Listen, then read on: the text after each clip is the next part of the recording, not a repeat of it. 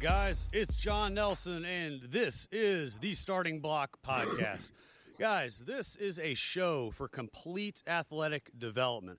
Our objective here is to give you the tools to win, whether you're the athlete, the parent, or the coach. That is our mission, and this mission is growing as you guys continue to share the show, and we greatly appreciate that. And so, um, with that, if you're new to our show, want to welcome you. Thanks for joining us. We got a really good episode planned for you today, but let's uh, go ahead and go through some of the housekeeping stuff first. Now, if you're new to the show, we have multiple episodes within the show. We're a little different than the standard podcast. So, the first type of episode you'll hear from us is going to be the Q&A. That's where myself and my co-host Chris Scarborough, what's up? Good afternoon, guys. That is where Chris and I will take the questions that you guys submit to us and answer them online. These will be anything from training, rehab, performance, nutrition, anything like that. You name it, we will tackle it. And Chris, where can they send those questions to? Info at startingblockpodcast.com. Cool. That is Q&A. Next episode is going to be the guest interview and this is what you hear on most podcasts and it's exactly what it sounds like. This is where we're going to meet with our colleagues from across the country across the globe and they're going to share their stories of success how they went with their clients their patients and we're really proud to be able to network you guys with some of these coaches and doctors and therapists across the country. We're bringing you people that know how to win and that's what the guest interview is and that's what today is and i'll bring our guest on here in just a second and then the final episode you'll hear from us is going to be that Friday Fire Fact, might be Saturday sermon, just depending on if I can get to it, because I actually do operate a business. This isn't my full time job, although I kind of like would like for it to be. I enjoy this. But that's basically 10 to 20 minutes of me giving you a little bit of insight into maybe some off topic stuff related to, you know, athletics, rehab, motivational stuff, business stuff. I don't do those episodes every week. I want to make sure we put good content out there and that uh, you guys get some value for it. Um, and then the final thing is, as you are aware, we have a part of our show that's called Pay Your Dues. That means that if you got any value out of this show, if you learned something, if you liked the guest, all right, that you share the show. Now, you share it in your own way. You can put it on social media, which we love, but send it to a friend, send it to a coach, send it to a doctor, whoever. Just bring us a friend so we can continue to grow this show and spread this message and this mission, okay? We appreciate that. And now I think that is all the housekeeping that we got for today. So without further ado, we're going to go ahead and introduce our guest. Now, this guest has one heck of a resume.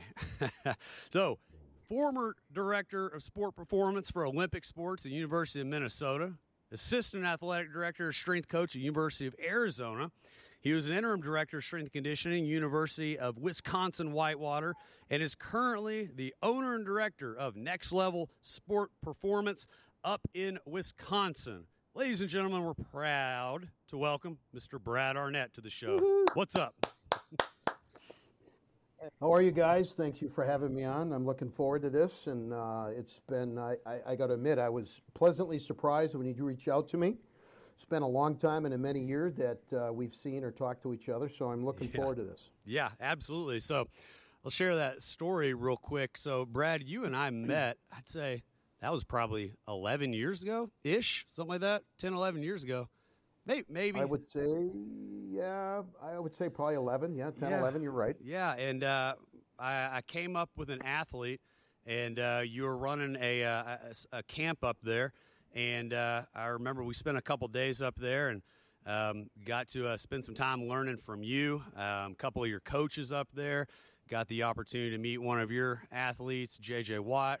That was cool. I got to witness that box jump he did that one time. Um, that was pretty impressive. Um, and uh, yeah, that's how we met. And we've always st- we kind of stayed in touch over the years. I mean, just you know, you know, liking photos or posted on social media here and there, but you know, we never really have gotten a chance to dig into some you know some shop and, and, talk some shop you know one of the things that i walked away from um, leaving your facility other than the fact that I, I, your facility is like my dream facility and what i intend to build here in memphis at some point um, but your breakdown of like 40 yard dash, like your technique, a lot of the technique stuff with 5, 10, 5s, things like that. I still have all those notes and use all of that stuff today. That was that was great stuff. That's awesome. I, I, that's great to hear, and and it's uh, I mean basically when you're doing those 5, 10, 5s and L drills and stuff, it's it's trying to do it. I guess basically, to be honest with you, you're trying to teach them how to cheat it. Yeah. and um, eliminate turns and getting them to understand. You know, the biggest thing with those drills is getting kids to understand the speed that you want to get and the time you want to get in those drills is not going to come by moving 90 miles an hour and constantly running your feet every time you come to a stop, but more on stride length and foot count and patterning it, um, getting it through as efficient as possible with as few as contacts as possible and being able to control the body and get out. Um, and it, it takes time. I mean, it does. It's, it's not always taking kids through a process where they're constantly doing it at speed mm-hmm. um, because they're learning it. I mean, example, the 5'10 5 start is probably against everything they've ever been taught how to move as an athlete. So it's going to take a time, it's going to take some time for them to get comfortable with that. And um, just slowing it down and teaching the patterning and in the meantime, you're, you're exposing them to how to brace and how to position and emphasizing to them it doesn't make any difference how much you can squat and how much you can bench and how much you can do everything else. You have to be able to bend and move. And that's what coaches want to see, and that's the epitome of athletic ability. So you can go to a you can go to a combine, you can go to a showcase, and you can test okay and you tell the person there, well, I squatted 600 pounds, and they're going to say, well, that's great, but you don't move real well. Mm-hmm. Yeah. So, I mean, I agree. Movement's kind of the, the, key to all of it, and you know, I think a lot of people in the industry, you know, know know you as you know. Uh, JJ Watt's, you know, coach for years. You work with a lot of other NFL guys as well. Um, but you know, aside from some of the professional athletes, like yeah, I'd like to dig into some of that. I'd love to hear just your take because I know you probably still work with a lot of college, you know, high school kids as well. I'd, I'd like to hear, you know, your your take on your system and philosophy of of training with these kids. Um, everything that we do is 100% based on fluidity of movement, and I think so many times people get hung up on baseball specific, lacrosse specific, football specific, this specific, that specific. And I think we lose sight of, we lose sight of the fact that your body only functions one way. And our goal should be to get that functioning as efficiently as possible. Mm-hmm. And when you look at a lot of, you know, so if you look at high school programs, I get it. I mean, especially where I'm at, we're not in the Sun Belt. So you've got this thing called winter. and logistically, schools don't always have room for these for them to do movement and running and stuff indoors. So they spend um, the winter months in the weight room, and you're really establishing your movement patterns, your force absorption. All of those things get established in the weight room, which in theory should allow you to express yourself as an athlete in movement. And when we get caught up bypassing dinner and going to dessert a lot, and I guess when I say that, what I mean by that is, is a lot of times coaches will use their perception of athletic ability as their tool to dictate what they're going to do with them in the weight room. And I think that's the worst thing you can do. Your body functions one way, and we want to get it to that point. And so, if an athlete can't express himself in movement, um, we have to figure out where's it coming from. So our whole philosophy is we're going to assess. We're going to look at posture. And we're going to look at how your shoulders align and how your hips align. And we're going to look at ankle mobility and T-spine mobility and hamstring mobility and core in your feet, core in the ground. Um, we're going to look at a lot of things that we're looking for red flags that is going to, in our system, dictate what we're going to start with and how we're going to actually progress this athlete. Mm-hmm. And so when you look at an assessment, you will see, for example, if the right hip is sitting up and in, the opposite shoulder will present the exact same thing. So if the right hip is up and in, they're internally tight, they're externally weak, that hamstring is weak. They're giving up their arch, there's no there's limited counter rotation at the femur, at the hip, there's no internal capacity to get in and out of it. So everything from a movement standpoint, it starts out, it stays out. And then on the left side, it may be down and back, so the posterior capsule's tight, internal's weak. Your right shoulder will present the exact same. And as I explain to people, it's like when you look at kids when they bench press and they get to a certain point and you see everything kind of rotating to the right. And right away, everyone's like, well, wait a second. There's got to be something wrong with the right shoulder. Well, it's actually coming from the left because they're so internally tight, externally weak, the hamstring's weak, that scap wings. So as soon as the scap wings, because they're sitting so kyphotic, that scap wings, it throws the elbow out and shifts everything to the right side. So it's really not a right shoulder issue, it's a left strength, stability, and mobility issue all coming from the left side. And that continues to fall into play with how we're going to progress axial loading them from a squat standpoint, whether it's single leg, double leg, if we're doing lunge variations, frontal plane, um, transverse, all those things start to come into play. And as we see things start to get into place, that will then give us the um, cue to start to start the progressive overload. Yeah, And so, I want to I want to interrupt real quick, like uh, because where where you're headed, you're starting to head into the lifts, and that's something I actually I had a question on for you. Is you know I don't I don't want to like you know pigeonhole pigeonhole you by any means, but like you know being you know a former director of Olympic lifting, I assume you're you know a, an Olympic lifting you know still utilizing that you know bench squat heavy type of programming. I guess obviously you know meeting the athlete where they are, but I'm have you always evaluated things from that movement side of stuff? And how did that progress? Because i feel like in our industry people are you're seeing it as a trend now. Like hey we got to address movement where it used to be. Probably like hey we're just you know ask to grass like figure it out if you can't do it um, you know was that a progression for you have you kind of always evaluated movement you know first then build the lift Um, so when I was at Minnesota, um, kind of cut my teeth. So my, my journey was a little different. Uh, I started out as a graduate assistant, and I was a GA for mm, five months. The gen- so when you came into the program, you would spend a year with football, and then you would spend a year with um, what you would classify as Olympic sports. So sports that compete in your Olympics. Um, a lot of them being non-revenue. Minnesota was a little different because you had basketball was revenue, football was revenue, hockey was revenue but your golfs, your swimming, your wrestling, your tennis, your track and field, things like that were a majority of all the sports that I worked with.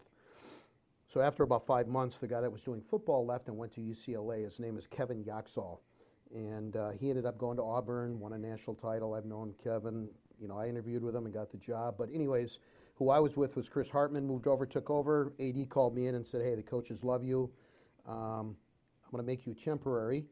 head Olympic strength coach, and then when you finish your master's, you can apply, and we'll go from there. So um, that's kind of how my start got there. But what I ended up starting to do was I started spending time, like if we were to go on a trip. So, for example, let's say we would go on a trip with the hockey team, and I would sit next to the orthopedic doctor that was with the team, and we would just sit there and talk about the body and talk about commonality of things that he would see um, in people that would come in, unfortunately, that would already have existing pathology. They blew out a knee or a shoulder or a back or whatever it was. But picking his brain from a standpoint of kind of looking at things from a big scope and how can we be proactive versus reactive.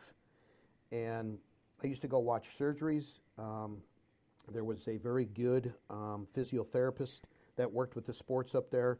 And I just really started spending more time of looking at somebody globally, distal, you know, proximal to distal, and what's how things are aligning, how things are functioning or not functioning, and really using that as a tool to help um, progressions of what I was doing with athletes in the weight room. And the, the thing with that is you're kind of get stuck in the mercy of your, the coaches you're working with, right? And football being the biggest one unless you've got a coach that understands if he comes down in the weight room and he sees you doing, you know, split squats or goblet squats or um, different leg progressions of kids at certain times of the year, and he's not going to like you know, blow a top and say, why aren't these kids squatting and why aren't they deadlifting and this and that and all this other stuff. Um, sometimes it can get difficult um, when you're when you're dealing with that. But fortunately, um, I always worked with coaches that trusted me and they understood what I was doing and let me do my job. And so um, that looking at things proximal to distal and kind of the global picture of everything that's going on um, has probably been. Well, it's crazy to think this November I've been doing this for 30 years now. So I would say probably, I would say at least the last 20 to uh-huh. 21, 22 years, I've really implemented it and continue to tweak it and look at things different. And I've got physical therapy in house as well as chiropractic and massage. And mm-hmm. there's a great synergy. So if I've got somebody that comes in and there's something I'm not sure on, I, oh, I've got a great relationship with physical therapy. And I may take them down there and say, hey, take a look at this, compare notes. And I learn as much from them as they learn from me. And we work together. And it's just been kind of an ongoing, ever evolving process. Yeah, that's huge, and that's so important for the athlete or even general fitness, you know, client as well. Because in our industry, it's a lot of times it's a it's a big pissing contest too. There's a lot of egos involved, you know. But having that synergy, you know, with other coaches and, and therapists and, and doctors really helps the athlete progress. Um, you know, uh, you've been doing this 30 years now. I'm only 36. Uh, what what have you seen change the most in strength and conditioning over the last 30 years? Um,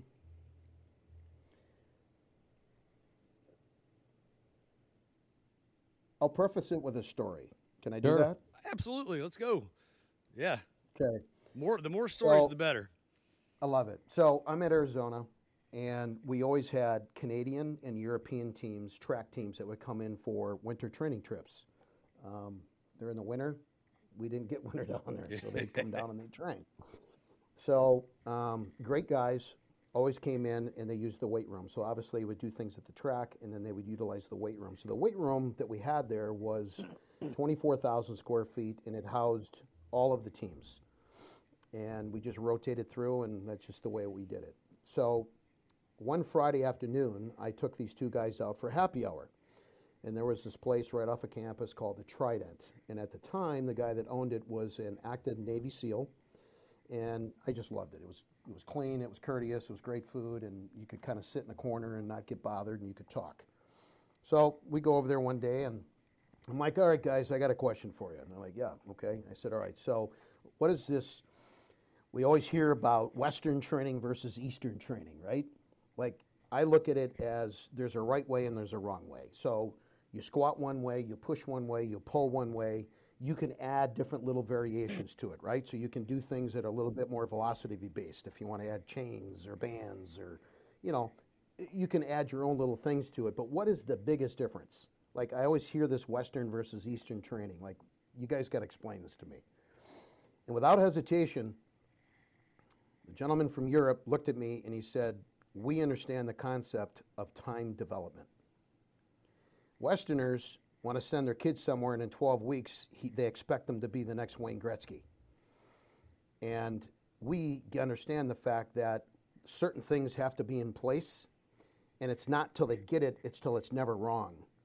And then take the next step, and then take the next step, and then take the next step, which kind of ties me into a lot of the sports and things that we have today that you know kids that are 13 14 years old that are specialized. And it's like um, you're, you're, you're losing out on that concept of development and just developing the athlete. And you know i tell parents this all the time with baseball players okay? Technique and hitting and throwing and all that stuff is going to take you to a certain point and you're all going to hear the same thing. Your coach is going to say the technique is there. If you if you want your kid to hit the ball out or get it you know, 10 yards passing infield, kid's got to get stronger. And then the flip side, you look at it from the standpoint of as a society, we play and we play and we play till we get hurt. And it's very common in a lot of your what you would classify at a college level, your non-revenue sports. So what I mean by that is is that okay, football's revenue, basketball's revenue. Well, for the most part, football is pretty synonymous with if you're going to play football, you're going to train. You're going to lift weights, and you're going to condition, and you're going to do things. Well, when you look at a sport like baseball, you look at a sport like lacrosse, soccer, um, swimming, things like that. Those kids garner those opportunities basically on their laurels alone. They're not there because they're a gym rat. They're there because they're a field rat and they know how to play it and they're really good at it. But now when they get to the college level, you have to get them prepared for the physicality of the schedule, the speed of the game. All of those things start to come into play. And that's the hardest component for kids that come in that have a limited training age to this arena is to acclimate to what do you mean? I got to be there three days a week at six o'clock in the morning, and then or four days a week, and then I got my individuals, and then I go to class, and then I got to come back, and we got fall ball, and I got to this, and I got to that. So it's it, it's getting them to understand that they think they work hard, they think they're dialed in, till they step on campus, and automatically that demand doubles. And so the biggest things I've seen change is everything isn't exactly number driven. There's been this, you know, there was always this thing, you know, it was a common question, right? Like, well, how much do you bench? Mm-hmm. Okay. And getting kids to understand that when you start garnering some interest and people are looking at you from a college standpoint, for the most part, they're not going to come up and ask you, hey, how much do you squat? How much do you bench? How much do you this? How much do you that? They might, but they're not going to put a lot of stock in it. They got strength coaches. So if they think you need to get a little stronger, think you need to get a little faster, they've got people to develop that. Um, but the concept being that coming in with some type of base and acclimation to progressing the development of the athlete makes their acclimation period a lot easier. Um, when you when you throw in the weight room and then you've got individuals and then you've got teamwork and then you've got film and you've got practice and then oh yeah you got to go to school too. And then you got community outreach. It's all of these things that come into play. So biggest thing i see and i know i'm getting off a little bit but the biggest thing i see is getting away from things not being so number driven all the time. And um, knowing that um, i ask people this all the time if i take an athlete that can back squat 300 pounds and I get him to back squat 325. Is that a guarantee that he's going to be a better athlete? Mm-hmm. And everyone's like, well, no, not really. And I said, well, then you can't ever lose sight of that. And coming back and looking at certain things, you don't have to know the whole body, you don't have to know all those things, but at least know and pick and choose your battles what needs to be in place in order to progress some of those things and knowing the fact that the longer we sit in that sagittal plane over and over and over again, we squat up and down, we clean up and down, we deadlift up and down, we press up and down.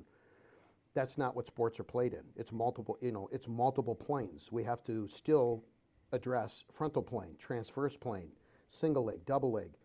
Um, people always ask, well, what's what's a bad position? Well, it's pretty much the one you can't get out of. So put them in it before they get into it movement. So the weight room has to be used as an enhancement, not a hindrance. And the weight room, you're establishing force absorption. So you're absorbing it and you're producing it on one leg, two legs, frontal plane, transverse plane. And all of those things come into play in their ability to express themselves as an athlete. So I'm not saying it's completely gone away. We still have a lot of things that are number driven that if a guy can bench 400, somehow he's going to be a better football player. I mean, look at the combine. You got yeah. two O linemen. You got this kid that's got great film. This kid's got just down a little bit from it. He bench, pre- you know, he bench pressed 19 at 225. This kid that's down a little bit did 22. He's automatically considered to be a better athlete because he can bench more. And I always ask people, well, are you going to play the game on your hands? Well, no, we're not playing on our hands. So when you look at a power output and you look at transition transfer from an exercise, exercise to what you're actually going to do with every sport being full body activity is probably the one that gives you the least amount of carryover what? in my opinion so you talk about the you talk about the number side of it like it's not as number driven and i assume you're you know like you said you're referring to squat bench deadlift but mm-hmm. i have seen a, a significant increase in the you know paying attention to numbers from the velocity based training element. So you know every school now has Tendo units hooked up on every rack, and for parents or coaches or kids who don't know what that is, that measures your bar speed, and certain bar speeds translate into certain qualities. And I feel like that is um, that is very very big and popular, and I hear that constantly. Do you, do you incorporate? I mean, or do you, do you do you incorporate a lot of tendo unit work, velocity based training? Like, I mean, like you know, really dialing it in. Yeah. Zero. None. Zero. All right. Zero. And I'll Why is tell you that? why, and, and I'm going to tell you why. Well, you're right. So and I'll tell you why. So when I was in the college setting, we had Tendo units. So you had it, you could utilize them. We would use them more for just efficiency of testing, you know, a long jump, a vertical jump, things like that. But I found that when I use that on, let's just say, a squat, I spent more time recorrecting technique than I did anything because they were so dialed into beating a number and beating each other. Absolutely. I get the concept of competition and pushing each other, but you can't do it to the point where you lose sight of the fact that a squat, it's a learned activity. And it takes time to understand how to do it correctly. And so when you look at all the things that come into that, um, your body doesn't know load. So when you stand up with weight on your back, your body doesn't like tabulate. Okay, we're at 300, I know what to do. Your body understands tension. So the more tension you can create, the more bracing you can create within positionings you're going to be in with load, you're going to move the weight. So all the precursor things to that, teaching kids how to brace and how to, you know, brace and carry something and everything that they're doing, hip position and, you know, activating that brace concept and making it a 360 brace um, is more imperative to me than how fast they're moving the bar. I mean, I look at this way. If I can't stand there and look at it and say, you know what, that's moving good. That's that set was better than the last one. Well, then maybe I should get glasses, or I can do something as simple as just a stopwatch. I mean, people are like, well, it's not, you know, it's not exactly accurate. Well, I can test people's body weight with a pair of pliers if I want. As long as I do it the same way every time and I'm seeing improvement, who cares how I'm doing it? I'm seeing improvement. So if my athletes are running better, they're jumping better, they got body control, they understand tension and how to brace and do all those things, ultimately, Yeah. isn't that what matters? Cool. I'm glad to hear you say this because I'm glad to feel like I'm not standing on an island by myself anymore. Well, you know, I, th- I think you're beginning to see too the difference. Um, kind of a, I- I guess, coming back to movement as the primary means of training, uh, not as much, you know, uh, in in like the weight room numbers. You know, you're beginning to see that kind of being the big emphasis, especially in athletes that are pre, say pre high school or certainly uh, pre varsity. I'll put it that way. I mean, being here in being here in Birmingham, Alabama. Sure. I mean, you, you there is no bigger football capital of the world, right? Eh, you know, at least at least from high school to collegiate. level. Uh, Texas Texas might be up up there, there. Chris. I mean, I, I, th- I think football in It's Texas it's is kind of big. but yeah, when's the last time that uh, one of those schools actually won a national championship, right? Once they Whoa, signed it, once they a- signed a let's, there's a kid. dart. yeah, it's uh, There's a all dart. right. I'm throwing that one at my uncle. Well, anyway, so it, it's I can't, s- I can't, s- I can't say too much about that because the AD at Oh, Texas nice. was my old Yeah. boss at Arizona. So I got to be careful. I got to be careful on how much I'm. well, anyway, yeah, the uh, uh, but anyway, it is interesting to see that you're you were talking about doing that early on. I mean, before even before you even looked at you know worried about the weight room numbers that that was sort of your first thing. But what about a more velocity type training without weight? And So in other words, yes, I understand what you're saying in terms of squat. You know, you want to have that whole body tension or or you know any kind of loaded movement. But what about your actual, uh, say, your sprints, your jumps, training along that line? Do you measure those? Are you? Uh, I mean, clearly we talked about L drill and all that kind of stuff. No. But do you measure those?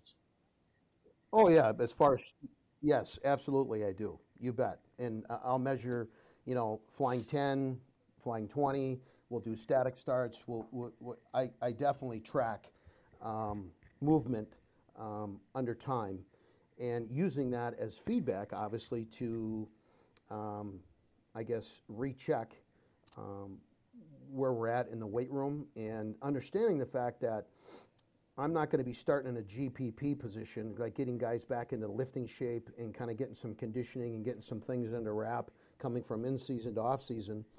And while I'm going through that, start doing a ton of running with them and be shocked that their times aren't getting any better and they're actually getting slower. So you have to, you know, it's looking again at the whole big picture and understanding when you're going to emphasize it based on time and all these different things that come into your progression type things that you're doing. So, you know, to go along with what you said before, um, Chris, is, you know, the concept of not things being so number driven is getting people to understand. So if I do a talk and a high school wants me to come in or whoever wants me to come in and we talk about training and so on and so forth, I'm not a big guy that's going to that's going to try and push or sell a system. I want people to understand how the body functions better. And they have to at some point they need to put the time into learning how to program and how to teach and what to look for and progress it based off of what you have available to you logistically, equipment wise, the size of the room, and what you're comfortable teaching. And as you do it more and you spend more time doing it, you'll get comfortable with doing more things. But I guess it's the concept that when we look at strength training as mobility training, it changes things an awful lot, and you can accomplish a lot more with that mindset than making everything number driven. Yeah, and then so so let's just let's back up for just a minute to the weight room.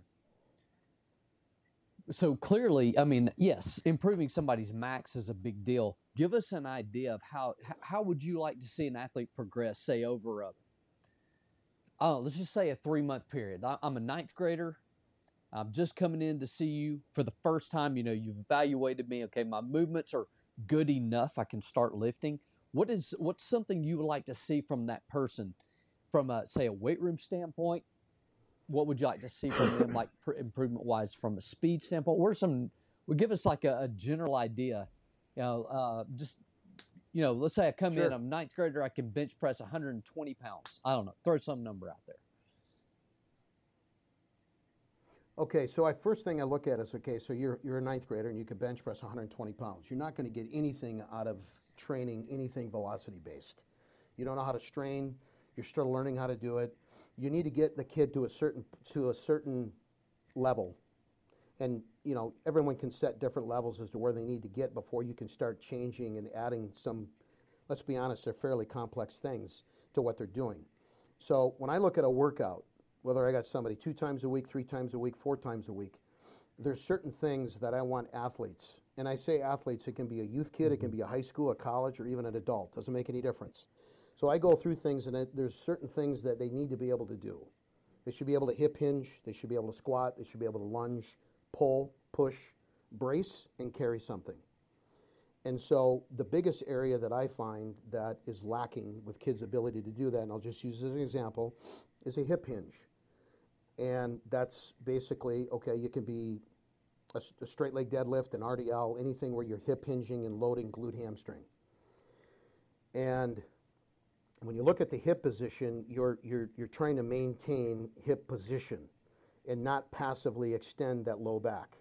And so I've had kids that have come in with me at the high school level where literally I'll start them on their knees and set their upper body position and they hinge their rear end back to their heels and they stand and they come back up. And then I'll add a band to it. And then I'll add a kettlebell at their chest. And then I'll put them on their feet. Stay with the band because the band can guide them back. And then they, when they come through, they can use that band as a reference to find out where their hip position is at and actually engage the glutes and feel the flexion in the low ab. Then I'll put a weight in their hand. And once that's dialed in, then I'll progress more to single leg type stuff. So a lot of that's going to be based on I need to I first and foremost, I need to get caught up what's weak, which is pretty much everything. Internal external rotators at the hip have to be strengthened and turned on. Um, glute activation, low ab activation has to be turned on to be able to adjust and find hip position in order to unload or stop preloading hamstring. So when you watch kids run, you watch kids in the weight room, they always lose position at the hip. And their default pattern is to passively extend at the low back.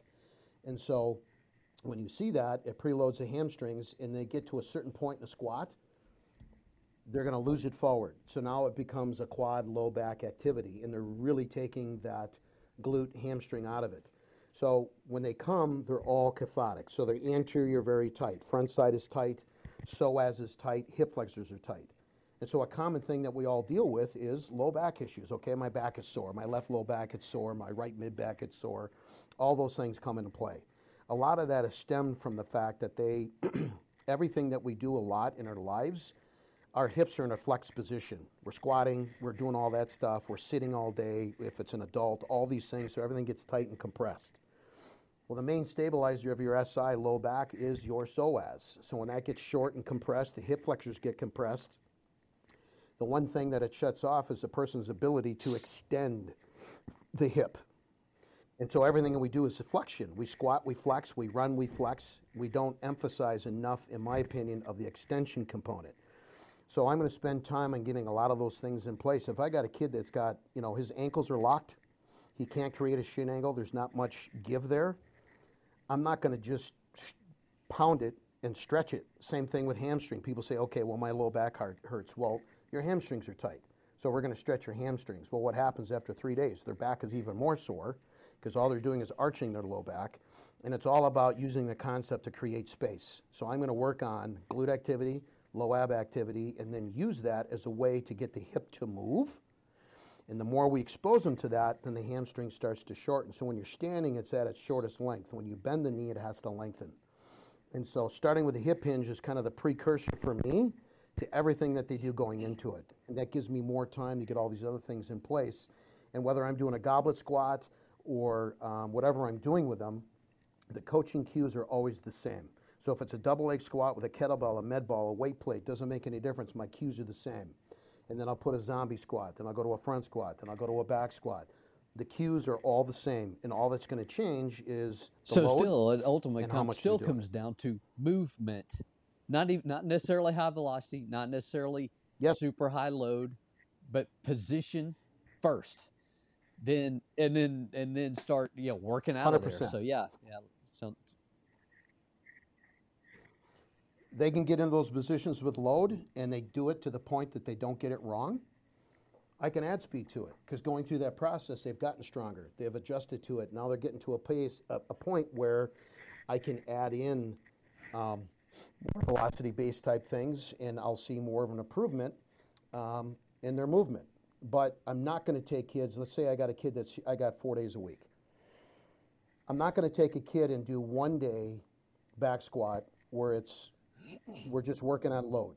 And then the next time we do legs, we're going to do it more velocity based. You're constantly exposing them so much to that sagittal plane and it's flex, flex, flex, flex, flex, flex, flex. And then when you look at those type of programs, their warm up is limited, their hip extension is limited, activation is limited. And so in turn, you're, const- you're just going to continue to develop imbalances. Like I look at a kid when he does a body weight squat, you'll see a lot of times you'll see a right hip shift. Okay? Well, when you see that, you're going to see it in a hip hinge. You're going to see it in the squat. You're going to see it a hip hinge. When they lay on the ground, that left hip is going to sit higher than the right. So if I put them on something as simple as a leg curl, and I want to activate hamstring, I'm going to block something underneath the right hip so their hips sit even. So I can actually turn on the right hamstring and eliminate the tone in the mid back on the right side. I pull it away and they're still dropping and rotating. Until I don't see that, I'm not going to load them because when you see it in that position and you see them doing a body weight squat or you even see them do a hip rock, so they're on all fours, their feet are back behind them, and they're sitting their hips back, just have them pull their toes under, you'll still see that shift. When I don't see that, I'll load them. Prior to that, all I'm going to do is exasperate the problem. Because if they can't control that position without an external load, what's an external load going to do? It's going to make it twice as bad. and uh, s- increase the risk for injury and you know fill in the blank right from there. Or, yeah, it's loading pre you know, bef- before they're ready. Yeah. Well, a hundred percent, because then you look at force absorption. We, you know, I think people, there's three things that you can do to your body that are the most abrasive: run, jump, and throw mm-hmm. something. Something that kids do all the time, right? Well, when we run, it's six times your body weight that you're absorbing from the ground up through hips and low back. You jump in the air and the land, it's 12 times your body weight.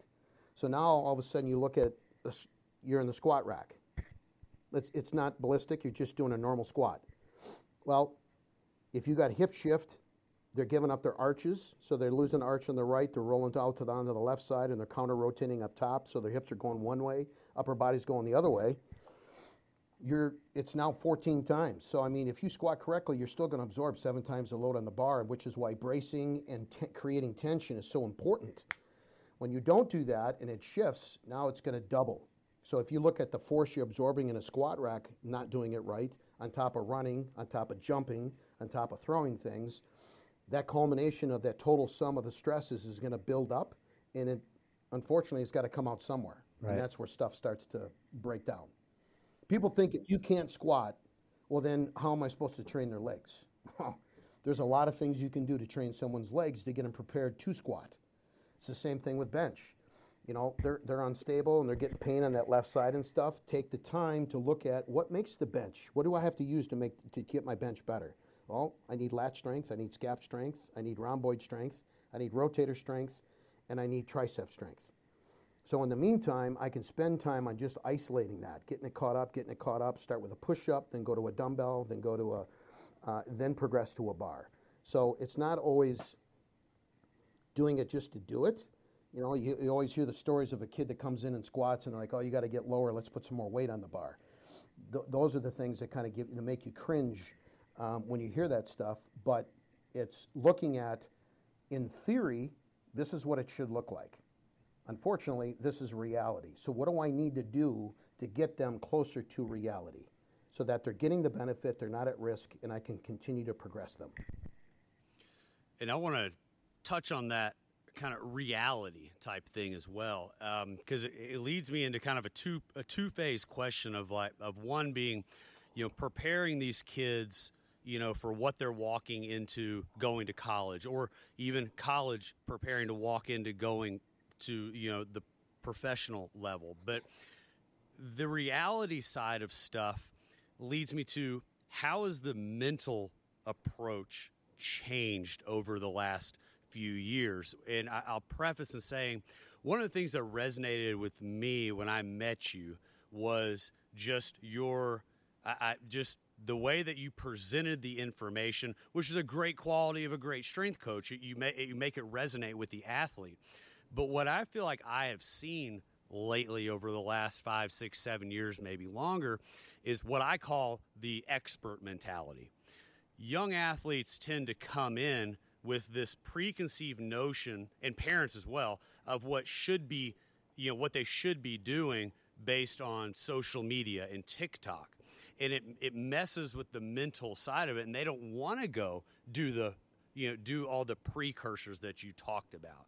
You know, they feel they should be ready to go do you know whatever stupid BS TikTok thing is out there. So it's kind of a two part question. One, if that makes sense, like how have you seen this the mental side of stuff change, and have you uh, had to adapt your approach with that? Um, my philosophy has always been it's about the outcome, it's not about the income. So when, let's for example, NFL guy comes into me, every guy that comes in and wants to train, I ha- they have to interview with me. And the first question I always ask them is, are you willing to surrender to what you need to do in order to do what you want to do better? And if they're not, we have a nice conversation and I don't work with them. Because if I got to ask them to do it once, I'm going to do it 50 more times. They just have to understand that we need to fill in the blanks of where you're of where of what you're lacking, and this has to be nonstop teachable moments of getting you to the point of you getting a better understanding of why we're doing what we're doing and how it's going to impact down the road. So if you got a younger athlete, we're doing this now so that when it actually matters, um, you're there and you're doing it and it's in place. So, um, you know, social media is, I don't know, it's the root of it's the root of so many problems because, you know, everyone wants instant gratification, right? So they post something out there and they want, you know, if they don't get, you know, 500,000 likes, my God, the sun's not going to rise tomorrow. Mm-hmm. But it's the same thing. It's like everybody bases their philosophy on what they see on social media, and and a lot of these guys post stuff with their a people and it's just something that's cool and it's flashy and it's catchy and it looks you know it, it's what we and it may be something that they may not ever do it's just something they came up with and they're like oh i'm going to throw it out there and just see where it goes versus okay that's great but that's your a guy but uh, what are you doing to develop the c d and e athlete to get them to where you want them to be and i think that's you know from from the mental standpoint it's just getting parents to understand that um, like I have a I have a numbering system here. So kids are N for new, and then it goes five through one. And initially, not now, but years ago when I first started, parents were always frustrated because they wanted to come in a half an hour earlier versus, you know, instead of 3:30, they had to come at four. Well, as I explained to them, the reason I'm doing this is because I don't want your 14-year-old kid to be in a group of kids that are getting ready to go play college football. Your kid needs to be in the proper class, working on the proper progressions as to where they're at. It has nothing to do with perceived athletic ability. It's purely where are they at in the concept of athletic development and go from there. So once that was understood, it was better. But yeah, you're always going to you're always going to have that um, kind of misconceived notion that you know it's kind of what I alluded to before. There's a lot of people that will dictate what they do with somebody based off of perceived athletic ability.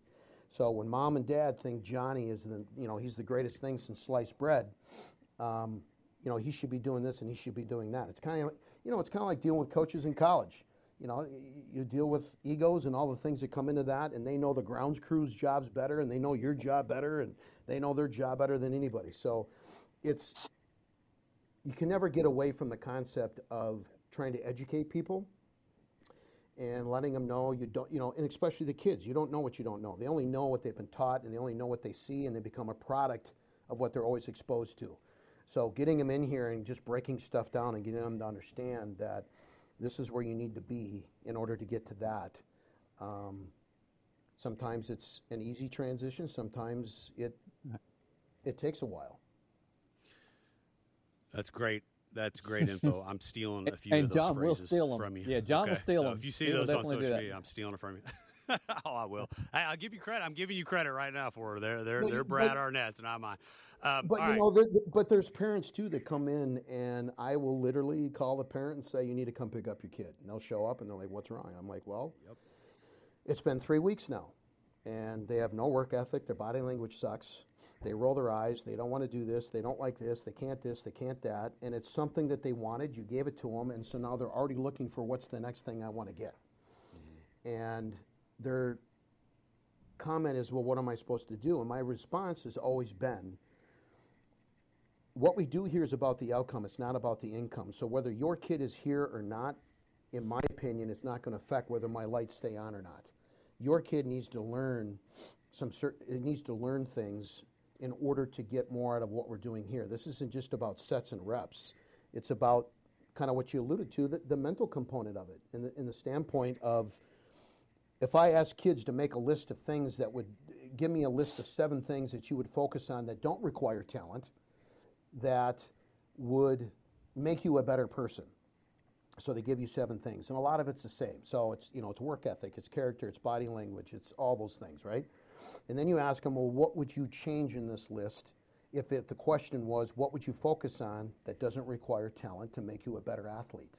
And they look at it and they're like, huh, I don't know. I wouldn't probably wouldn't change anything. You wouldn't, nor do you need to. So it's getting parents to understand that your kid needs to understand the importance of consistent work ethic. And they're always like, "Well, what am I supposed to do?" I, and I ask them, "You really, you really ready for this? Because it's a three-step process." And they're like, "Yeah, yeah, yeah. What do I got to do?" It's called a rake, a shovel, and a lawnmower. Introduce them to it. Nice. yes, I like it. I like it. You're right, though. All right, final final question. ev- Say- yep. Go no. Go ahead. Finish your thought. Finish your thought. I was just going to say because you know, for the most part, everybody works hard, or they think they work hard. But I, I could say that. And how long people work hard is what differentiates people. Some guys will work hard for a week. Some may work for two weeks. Some may work for they work hard their entire life. It's all they know. It's it's kind of in their in their blood, so to speak.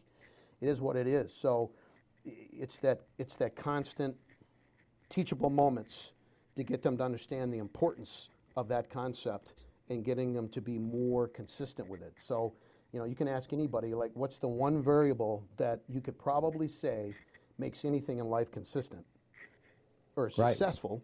It's consistency. athletes, younger athletes, if you're listening to this, I hope you are taking this to heart. You guys, we did a, a Brad has been in this industry a long, long time, and we talked about just you know briefly, you know, J.J. Watt one of those guys, but Brad has worked with tons and tons and tons of other professionals. The information you just heard is something you should listen to over and over and over again. And so I want uh, I want to ask one final question, and even though you probably already alluded to it, one piece of advice that you would give an athlete, what would it be?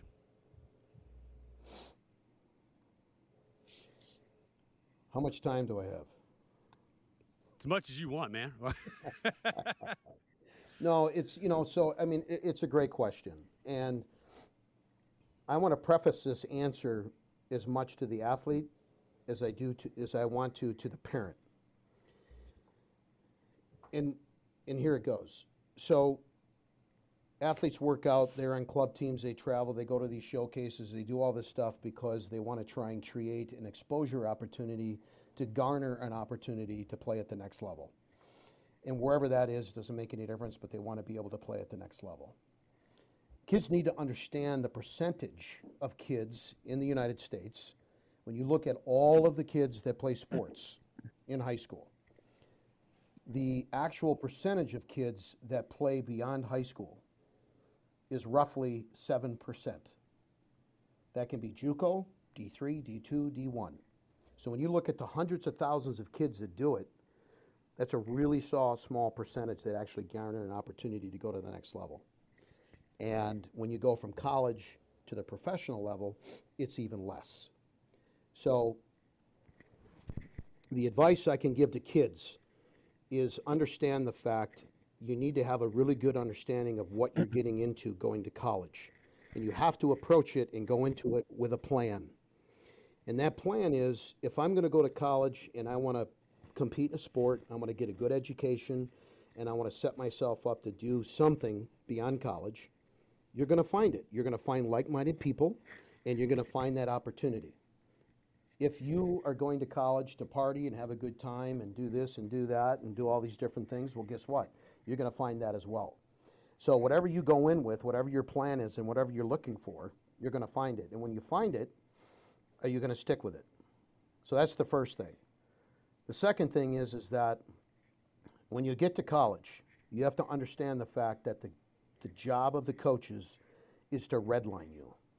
You're going to get redlined every day because you got film, you got practice, you got individuals, you got the weight room, you got got to go to class, you got community outreach, you got all these different things that you've got to do. And all of it is based on life skills time management, consistency, um, showing up on time, things that you, whether you're in college or not, are going to have to do the rest of your life. So if you show up to work late all the time and you got horrible body language and nobody can stand being around you and your work ethic is shitty, how long are you going to have a job? Well, you're not going to have one very long. And it's no different than what you're doing at the college level. They're to they're to help you and they're to guide you a little bit, but at some point those things have to be in place. And when you get redlined, I remind kids of this all the time. You need to find something that you can do at some point to unredline yourself. Whether it's once a week, every other week, once a month, whatever you think you need, and it could be something as simple as just going for a walk. Doing something in your life that's not planned.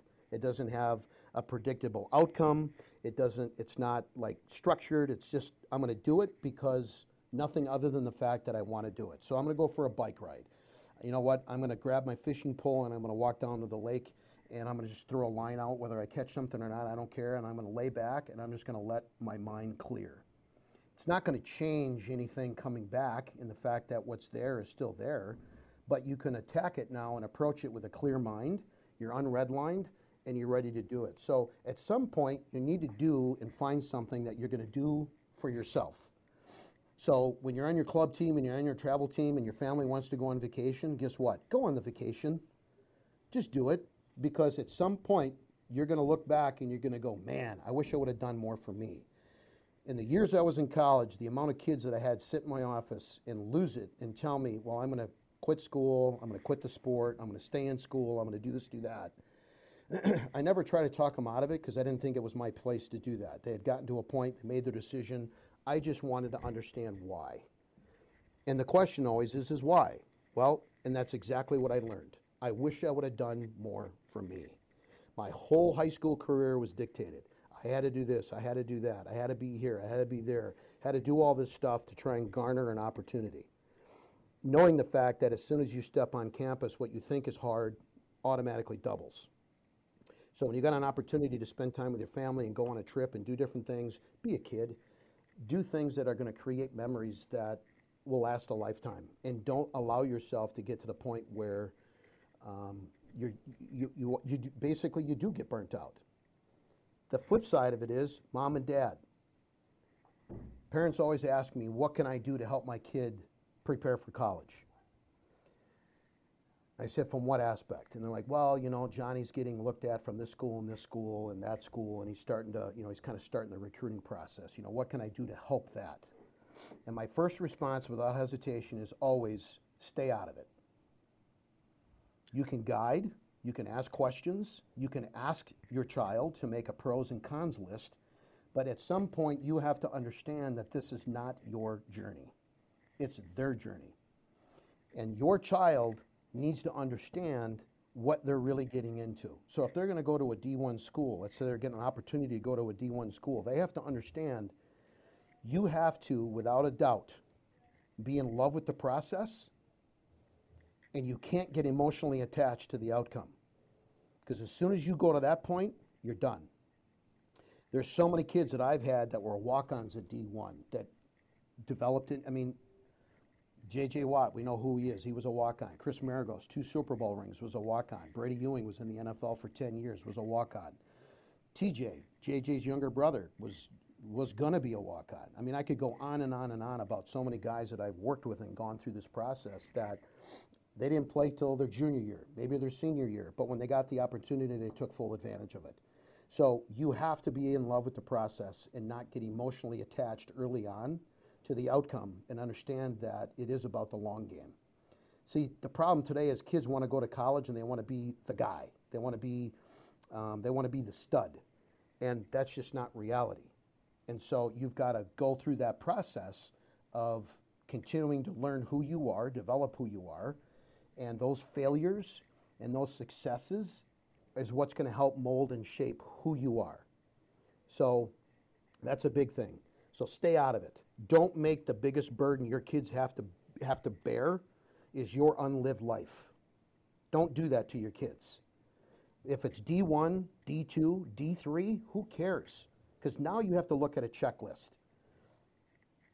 If there's no money involved in a certain sport, but they're recruiting my kid, can my family do this from a monetary standpoint and not be in debt for the next 25 years? The second thing is, is it the right fit for my kid academically?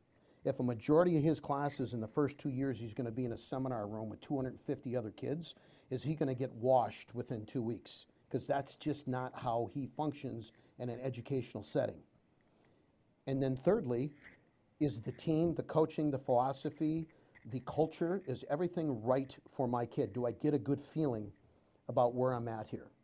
And then lastly, once you're at that school, if you think that's where you want to be and you say, okay, if I break both legs and I can never play the sport again, can I see myself going to school there? And if the answer is no, then go to the next school. Look at the next one.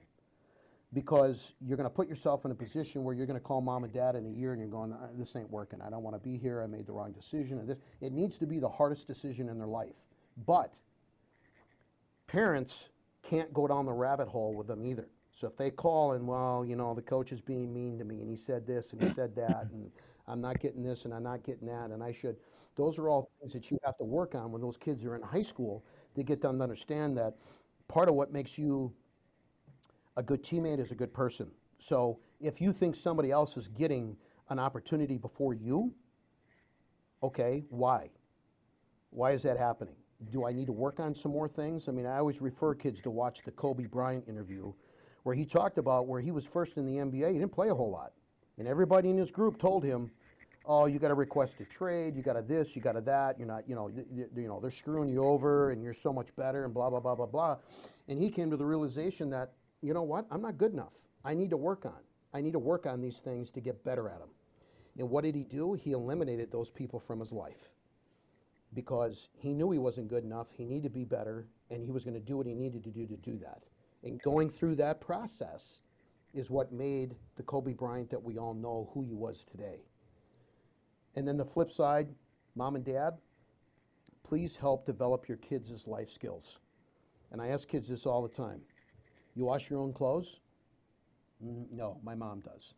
Okay, so you realize if you get to college, you can't go in the locker room with a, with a, with a bin of dirty clothes and put it on one pin and they're going to wash it. Whether you're in, you know, whether you're in an apartment or the dorms, you still got to wash your own clothes. Then I'll ask them, do you ever cook? No, my mom cooks everything. Learn how to cook. Who's going to cook for you when you're in an apartment? Other than opening up a box and adding some water and throwing it in the microwave. So it's all these things that mom and dad want to do everything for their kids. You can't. It's okay for your kids to struggle, and it's okay for them to go through a failure component because if you don't fail, are we actually learning? And I say this to kids too. Like, you know, I may go watch one of our athletes at a game, and let's say they get burnt. Okay, they come down to make a tackle, and the guy jukes them, and they're gone. Oh, you know, he's hanging his head, is this and that. And I come down, and I'll talk to him after the game. Like, man, I should have made that play. You know, it's just this, it's this, and all this other stuff. And my comment to them always is this if you've never been beat, you've never been burnt, you've never made a mistake, odds are you haven't been playing in a game. You're in the game, you're playing, you're making mistakes, it's all part of it. It's what you do with it. So it can be a stumbling block or it can be a stepping stone. And so help your kids help themselves. Give them coping mechanisms. Teach them how to wash clothes. Teach them how to cook. Teach them how to time manage. It's okay if they vacuum. It's okay if they mow the lawn. Um, my own kids, I had four boys.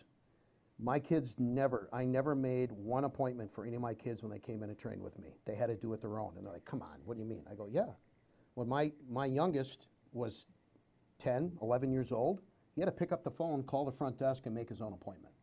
If it's important to you, you're going to learn how to do it, and you're going to learn how to communicate, and you're going to learn how to do things on your own. And yeah, I made rules that were meant to be broken. And people always asking me, and they say, well, what does that even mean? Because you have to look at it from the standpoint, it's always about the outcome. So if I'm going to make rules that I know are going to be broke, it's always going to give me an opportunity for a teachable moment. So if you make all these stupid rules, like okay, you come into the weight room and your Gatorade bottle's got to be facing a certain way, and you got to have your foul, your towel folded a certain way, and you got to look. I mean, I wouldn't know how. I wouldn't remember all the shit either.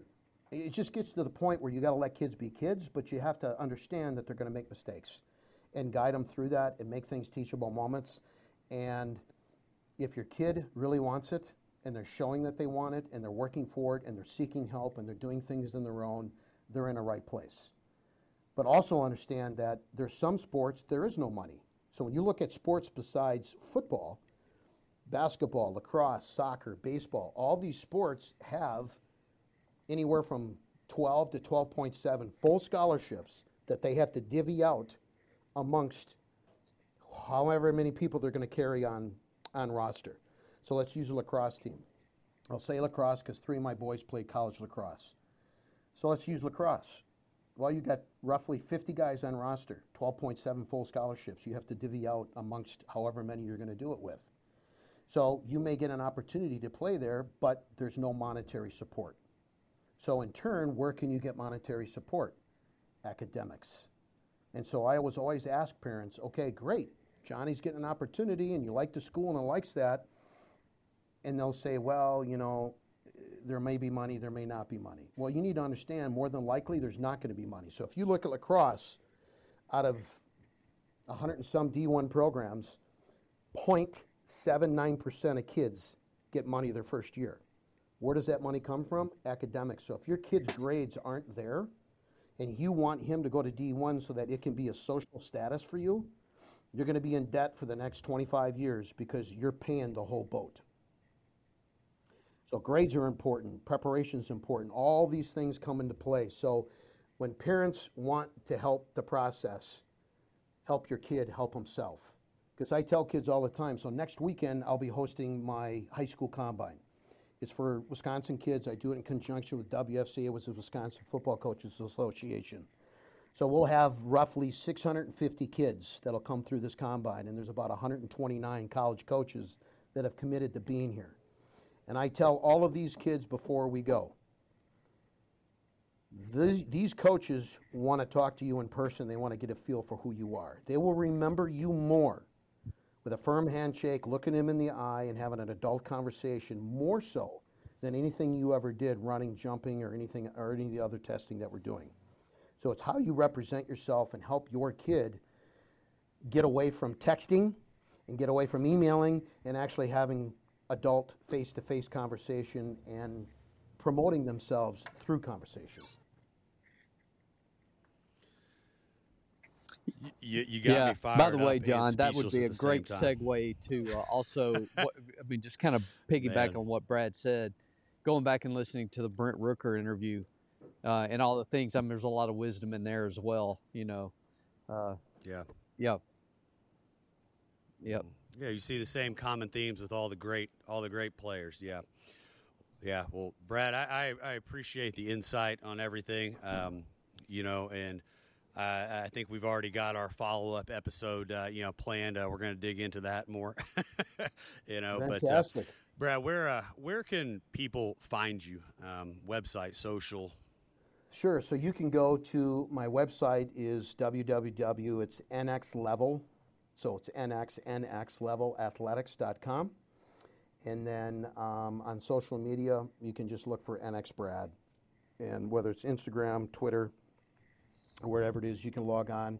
NX Level Athletics has, um, excuse me, we have an Instagram page, Twitter page, um, uh, and whatnot. So um, they can they can get on anywhere, any of those sites and um, check us out.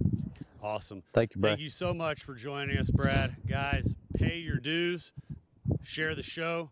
We appreciate you guys. Thank we you, love you Chris. guys. Talk to you soon.